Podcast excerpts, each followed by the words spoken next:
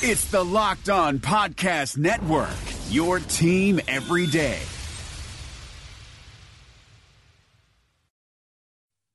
You are Locked On Packers, your daily Green Bay Packers podcast, part of the Locked On Podcast Network, your team every day. R E L A X. Relax. We're going to be okay.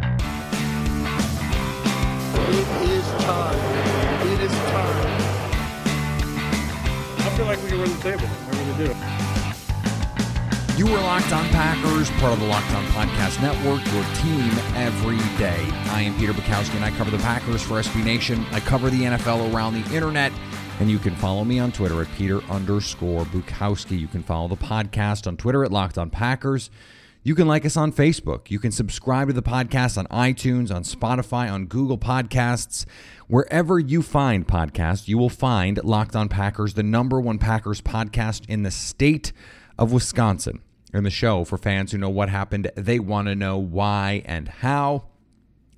We're going to talk about two main things today. And one is something that I, I don't think we've talked enough about over the course of this offseason, but something that I I just wrote about for Acme Packing Company, and that is the secondary, in particular the cornerbacks. We spent a lot of time talking about the safeties and the, the revamp, the positional overhaul that, that the Packers have undergone at that position, but we haven't talked enough about, at least in my opinion. And and again, I'm copping to this. It's my show. so the fact that we haven't talked enough about it is, in fact, my fault. Uh, but it is the case that we haven't talked enough about the cornerback position, especially considering how important the cornerback position is. We are also going to talk about the incorporation of the running back, in this case, Aaron Jones, but potentially Jamaal Williams and maybe even Dexter Williams into the passing game for Matt LaFleur. We're going to talk about the wisdom of that or lack thereof and whether or not uh, I, in particular, buy the narrative that Aaron Jones is suddenly going to become some pass catching force in this offense. Spoiler alert, I don't. But let's start here uh, with a question because it's a good way to set up what I want to get into. Hey, Peter, what's happening? Hello, Peter. What's happening? Robert from California with what Jaire did last year and the signing of Adrian Amos, and after drafting Savage, does Josh Jackson become the forgotten man in the secondary, and anything he does positive is just a plus and not so much a need? So I wrote about the cornerback position for Acme Packing Company as we do a, a preview of the roster. We're doing positional previews and then our roster projections. All of us at the at Acme Packing Company, we voted on what we thought the outcome of the final 53 would look like. Inevitably, we'll be wrong because training camp brings surprises. The exhibition season is going to bring surprises. There are going to be players who are cut that Green Bay might want to add. There could be trades. There's going to be injuries. So there's a lot to, to you know incorporate into this equation. The question about Josh Jackson though is interesting because the assumption is we are all working under the assumption that Jaire Alexander is going to be the guy that we think he can be. That that he can be a, a Chris Harris type cornerback, that he can be, you know, if we want to go back to some classic NFC North teams, that Antoine Winfield type. A little undersized, but physical, a playmaker, and a difference maker on this defense. And and that's what I expect him to be. I don't think that he's going to be Darrelle Revis. I don't think that he's the second coming of Deion Sanders, but he can be a very good cornerback. Okay, how far does that get you? If you have good safety, so if Adrian Amos is solid, and and don't even get me started on the latest stuff with Adrian Amos. The the Bears fans are still mad online about this. If he is good, if Amos is good, and and Savage is solid, and Jaire Alexander is just like baseline what he was last year and add 5 to 10% improvement. That's all he is. No year two leap, just steady improvement. That's a that's a pretty solid secondary. That's a pretty good secondary, but it's a secondary that you can attack because you can't just have one cornerback. You need multiple guys who can cover. Offenses are just too sophisticated. Coaches have become too smart in, in finding ways to attack your defense. And you are putting a lot of pressure on your pass rush to really create havoc if you only have the one good guy. You know, the, the Bears last year, they had a great front. And they really only had one really good corner. Kyle Fuller was, you know, a Pro Bowl caliber player last year. Bryce Callahan was a really solid slot corner. Prince Amukamara was fine. He was fine. If you have one really good player and then a very good set of safeties and a very good front, that is enough. We don't know if the Packers front is going to be really good. If Preston and Za'Darius Smith come through, if Rashan Gary can give them something, and if Mike Daniels and Kenny Clark can stay healthy, their front, especially rushing the passer, looks really good. They actually had a better adjusted sack rate last season than the Bears did. The question is more about what's going on with the safety group and what's going on with the cornerback depth. So, Josh Jackson, right now, if we're going to put the depth chart together, Josh Jackson is like cornerback four. Jaire is one. Kevin King is two. Tramon Williams is the slot corner. He's the nickel. He is, you know, probably going to play some safety hybrid. He's going to be able to do some different things for you, but Josh Jackson is depth right now. And inevitably, he's going to have to play because that's how the NFL works. That's how injuries affect the game. We know you need depth. The NFL is a battle of attrition. It has always been the case. And so the teams that are, you know, pros and Joes, that are that are stars and replacement level players around them, they are more susceptible to injury. What you want is depth. Ask the Patriots. So let's say Jaire Alexander makes that year two leap. If you get nothing from Kevin King, you need Josh Jackson. So it's not the case that that anything he does is just gravy because you might need him. If Kevin King gets hurt and you know, based on what we've seen so far from his career, good chance he's going to get hurt. You need Josh Jackson. And and even if Tramon Williams can step in, you know, we're talking about a guy who is in his mid 30s at a at a position where athleticism is at a premium. You need Josh Jackson. So it is unlikely that his contributions are going to be gravy unless you think Kevin King is suddenly going to miraculously play 16 games. Now, I have said this before and made the case that you know, Kevin King was not a huge injury risk at Washington. He played a lot and played through injury as a senior at Washington. That was the injury that ultimately, you know, cost him the rest of his rookie season. Can he be healthy moving forward? You get the the shoulder surgery. You hope that the soft tissue injury, you know, was a fluke, and so you move forward.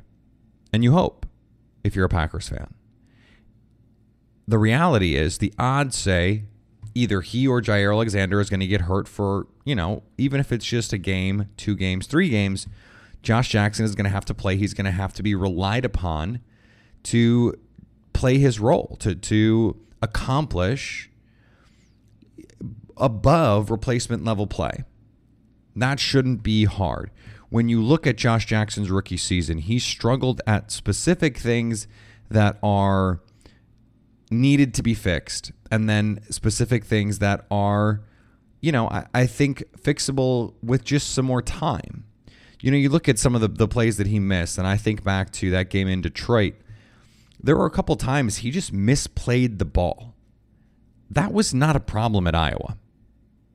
He has great ball skills. We saw it consistently. His ability to play the ball, make plays on the ball, catch the ball are elite. They were at least in college and for a, an NFL prospect at the cornerback position. For him to suddenly forget how to do that would be strange. But when you're thinking about other things, when you're thinking about your coverage position, when you're thinking about pattern matching, when you're thinking about your technique because you're not used to playing man coverage, then all of a sudden you've got all this other stuff on your mind. It's clouding your instincts and your judgment, and you can't play the ball with the sort of quickness that you're used to playing it with. That is certainly something that we have to take into consideration here. But we also have to take into consideration that Josh Jackson played too handsy most of his rookie season, did not trust his technique, and when he got out of position, rather than working to get back into position, he grabbed. And it is true, though, that for the last month of the season, he was much better and was one of the top players on the team in passes defended, despite the fact that he was not a consistent starter and certainly not a preferred starter when the season opened. If he can just be solid, just be solid at cornerback four, and I, and I'm talking about solid relative to being the fourth cornerback on a team, not just solid overall. I mean, we have to we have to have some context applied in these situations. I mean, no one should expect anyone's cornerback four to be Darrelle Revis. Just not how this works. But if he can be a solid backup corner this season, show some progress, make progress in in avenues that he showed promise out of college in. So, you know, just have some better ball skills. We saw in preseason less complex coverages, less game planning. He was just going out there and playing. Interceptions, pick sixes. That's what he's capable of being. In the regular season, there's a lot more mentally that you have to process. So if in year two, he can process those things quicker and it can be more about instincts and can be more about just going out there and playing like it was in the preseason, like it was in in his breakout season at Iowa the talent is there for him to really be not just a good player, but a very good player. The Packers can't bank on Kevin King right now. They can't they uh, unless until we unless and until we see it on the field. He just can't be trusted to do it. And and that's not, you know, that's just life. You got to you have to prove it. And we have evidence to suggest that he can Kevin King, but he's got to do it. And so Josh Jackson is going to have a role in this defense. He's going to be asked to play important snaps. And no, he needs to be ready. It is not just gravy for him. He needs to be ready if this defense is going to get where it wants to go.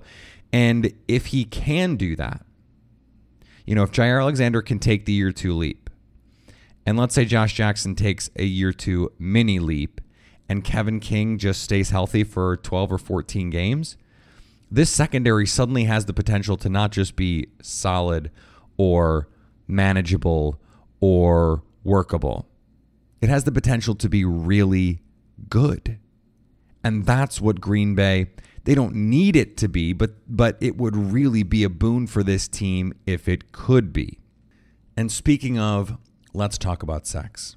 Your life would probably be better if you were having better sex more consistently and more regularly, well, that's where Blue Chew comes in. That's blue like the color blue. Blue Chew brings you the first chewable with the same FDA approved active ingredients as Viagra and Cialis, so you know they work. You can take them anytime, day or night, even on a full stomach. And since they're chewable, they work up to twice as fast as a pill, so you can be ready whenever an opportunity arises. Blue Chew is prescribed online and shipped straight to your door in a discreet package, so no in person doctor visits, no waiting in the pharmacy, and best of all, no more awkwardness. They're made in the USA, and since Blue Chew prepares and ships direct, they're cheaper than going to a pharmacy. Right now, we've got a special deal for our listeners. Go to bluechew.com and get your first shipment free when you use our promo code locked on. Just pay $5 shipping. Again, that's bluechew.com, promo code locked on to try it free. The reopening is right around the corner, and there's a chance that no one has seen your balls in months.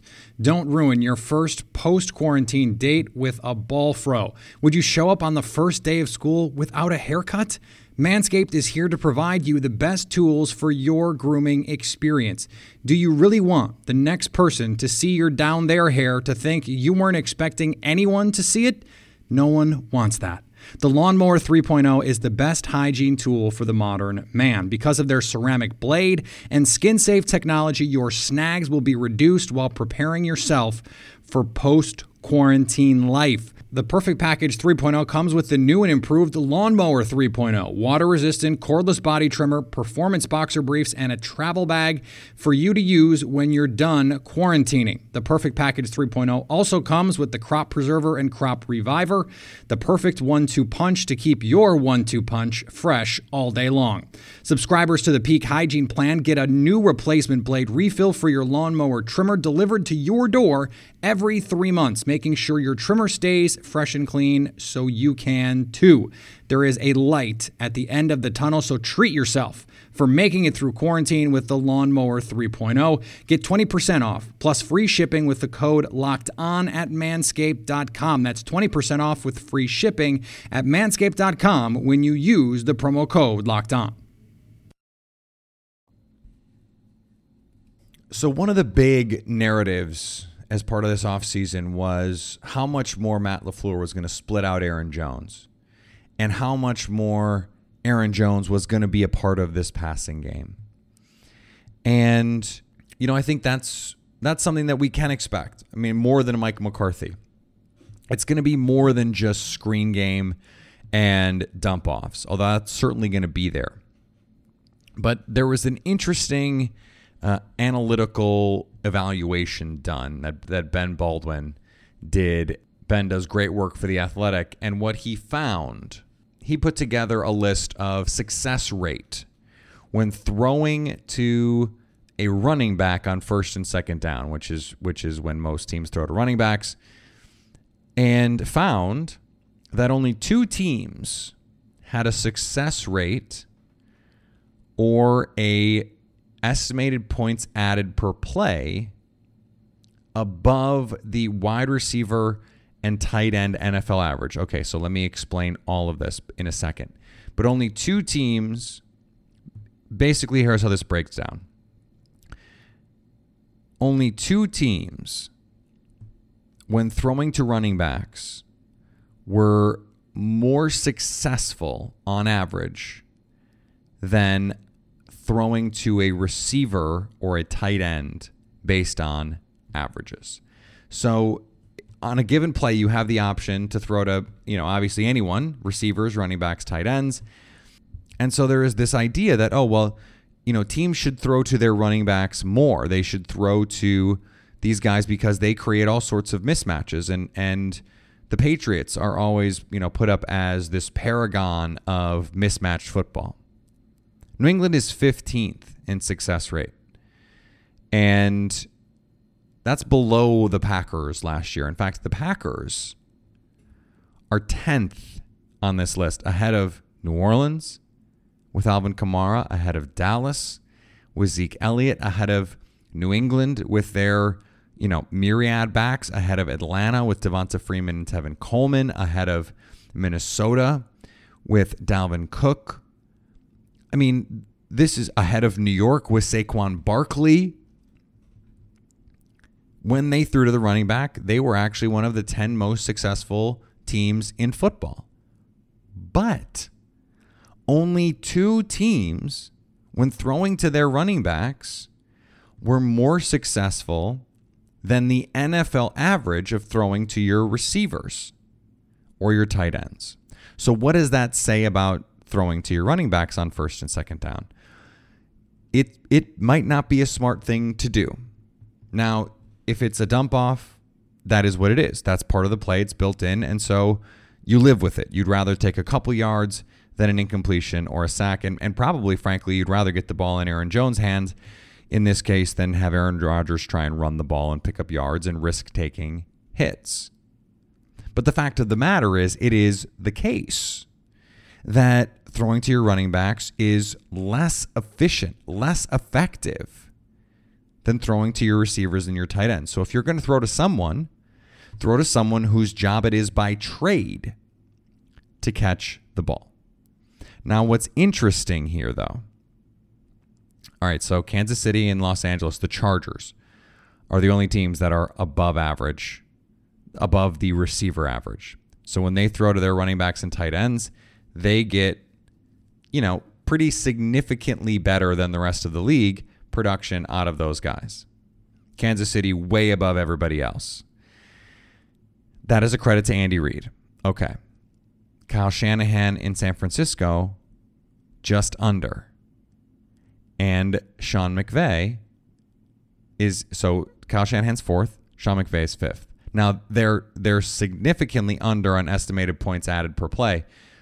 Sean McVay, for example, when he throws to his running backs, his success rate is the same as NFL average when throwing to receivers and tight ends. So in other words, when Sean McVay throws to his running backs, he is getting success as often as he would be as NFL average throwing to receivers and tight ends. That is play design. Kyle Shanahan just below that. But the Packers, for example, their success rate pretty much on par with San Francisco. So why did I bring all this up? Because Mike McCarthy, who this data is based on, his play calling, he ain't in charge no more. To paraphrase Home Alone. Too bad AC ain't in charge no more. If you look at this list, Tennessee is 24th in success rate. But interestingly, only two teams threw to their running backs less on first and second down than the Titans last year under Matt LaFleur. The Houston Texans and Kyle Shanahan's San Francisco 49ers. The 49ers being part of the lineage of Matt LaFleur. Now, the Rams, for their part, are much closer to NFL average. But when you look at what Tennessee did last year, they they signed Dion Lewis to do this. And obviously Derrick Henry as the season wore on became a bigger part of their offense. But this was supposed to be a thing. This was supposed to be something they did was throw to their running backs. And it wasn't. And Dion Lewis is made to do it. So if Aaron Jones is supposed to learn this thing, are we really supposed to sit here and believe that the Packers are suddenly going to be this team that splits Aaron Jones out and uses him like Le'Veon Bell to run slants and beat linebackers and, and kill teams doing it? I mean, we just don't have any evidence to suggest that's going to be the case. And I don't mean just Aaron Jones as a skill set. I mean Matt LaFleur as a play caller. His lineage doesn't support that. And the numbers, when you look at them, they don't support that as a as an ideal, as a goal. You know, aspirationally, you you don't necessarily want to be throwing a lot to your running backs. Now, when you throw to them, you want to have successful plays. That's always the case. When you do anything, you want to be successful. That's that's life. That's how it works. But the numbers suggest not throwing to your running backs is actually a pretty solid idea. Throw to the people who are pass catchers by trade, who can produce. Throw to Davante Adams, throw to Marquez Valdes Scantling, throw to Jimmy Graham, throw to Geronimo Allison. That's a better strategy. So not only am I not buying this narrative that the Packers are suddenly going to have this huge influx of throwing to the running backs, I actually think that is the smart way to handle this offense. Matt Williamson brings the scout's perspective to the Locked On NFL podcast. We got to talk 2018 quarterbacks. Josh Allen has the best quarterback record aside from Lamar Jackson, but the lowest completion percentage other than Josh Rosen. He's just been com- uh, complete garbage for the most part when he's been allowed to play. Yeah, but so throw a couple nuggets out on Allen, and I know he's a lot bigger a lot stronger, but he kind of reminds me of early career RG3.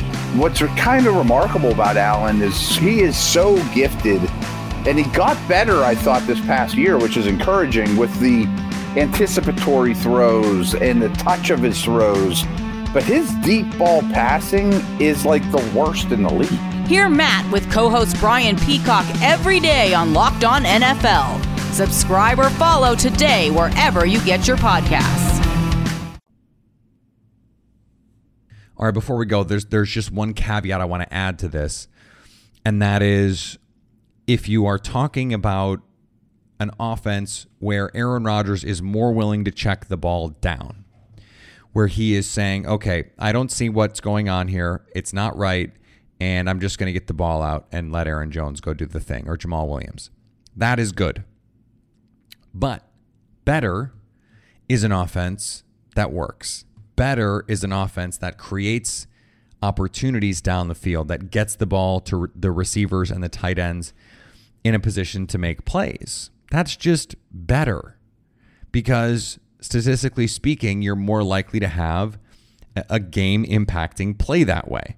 So while it is a net positive if Aaron Rodgers is more willing to take the check down, what you want is an offense that doesn't force Aaron Rodgers to take the check down. And that is unfortunately too often what the Packers had to deal with over the last few years. An offense that was broken, a system that did not play to the strengths of its players, and that did not give the Packers any easy opportunities. No layups, no built ins, things that just really did not put this offense in a position to succeed. Didn't put Aaron Rodgers in a position to succeed, didn't put the running game or the receivers in a position to succeed.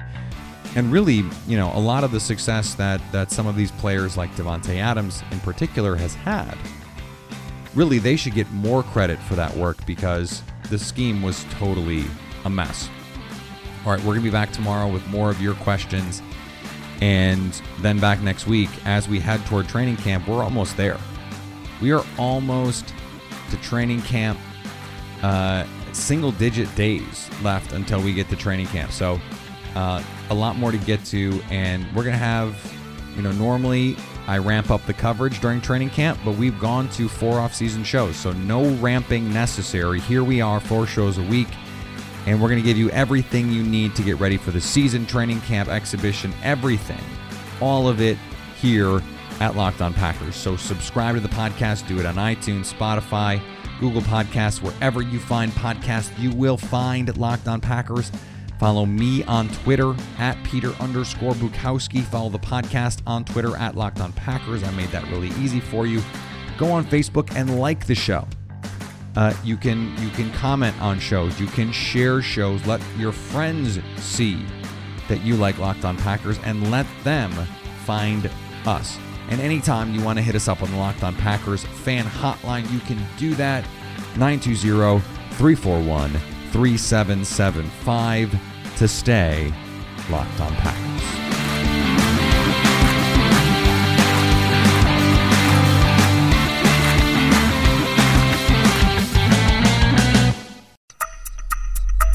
Thanks for listening to the Locked On Podcast Network, but why stop now? Check out the daily Locked On Podcast Network for your favorite MLB team. Find it right now in your favorite podcast app and be sure to subscribe or follow so you never miss an episode. The Locked On Podcast Network, your team every day.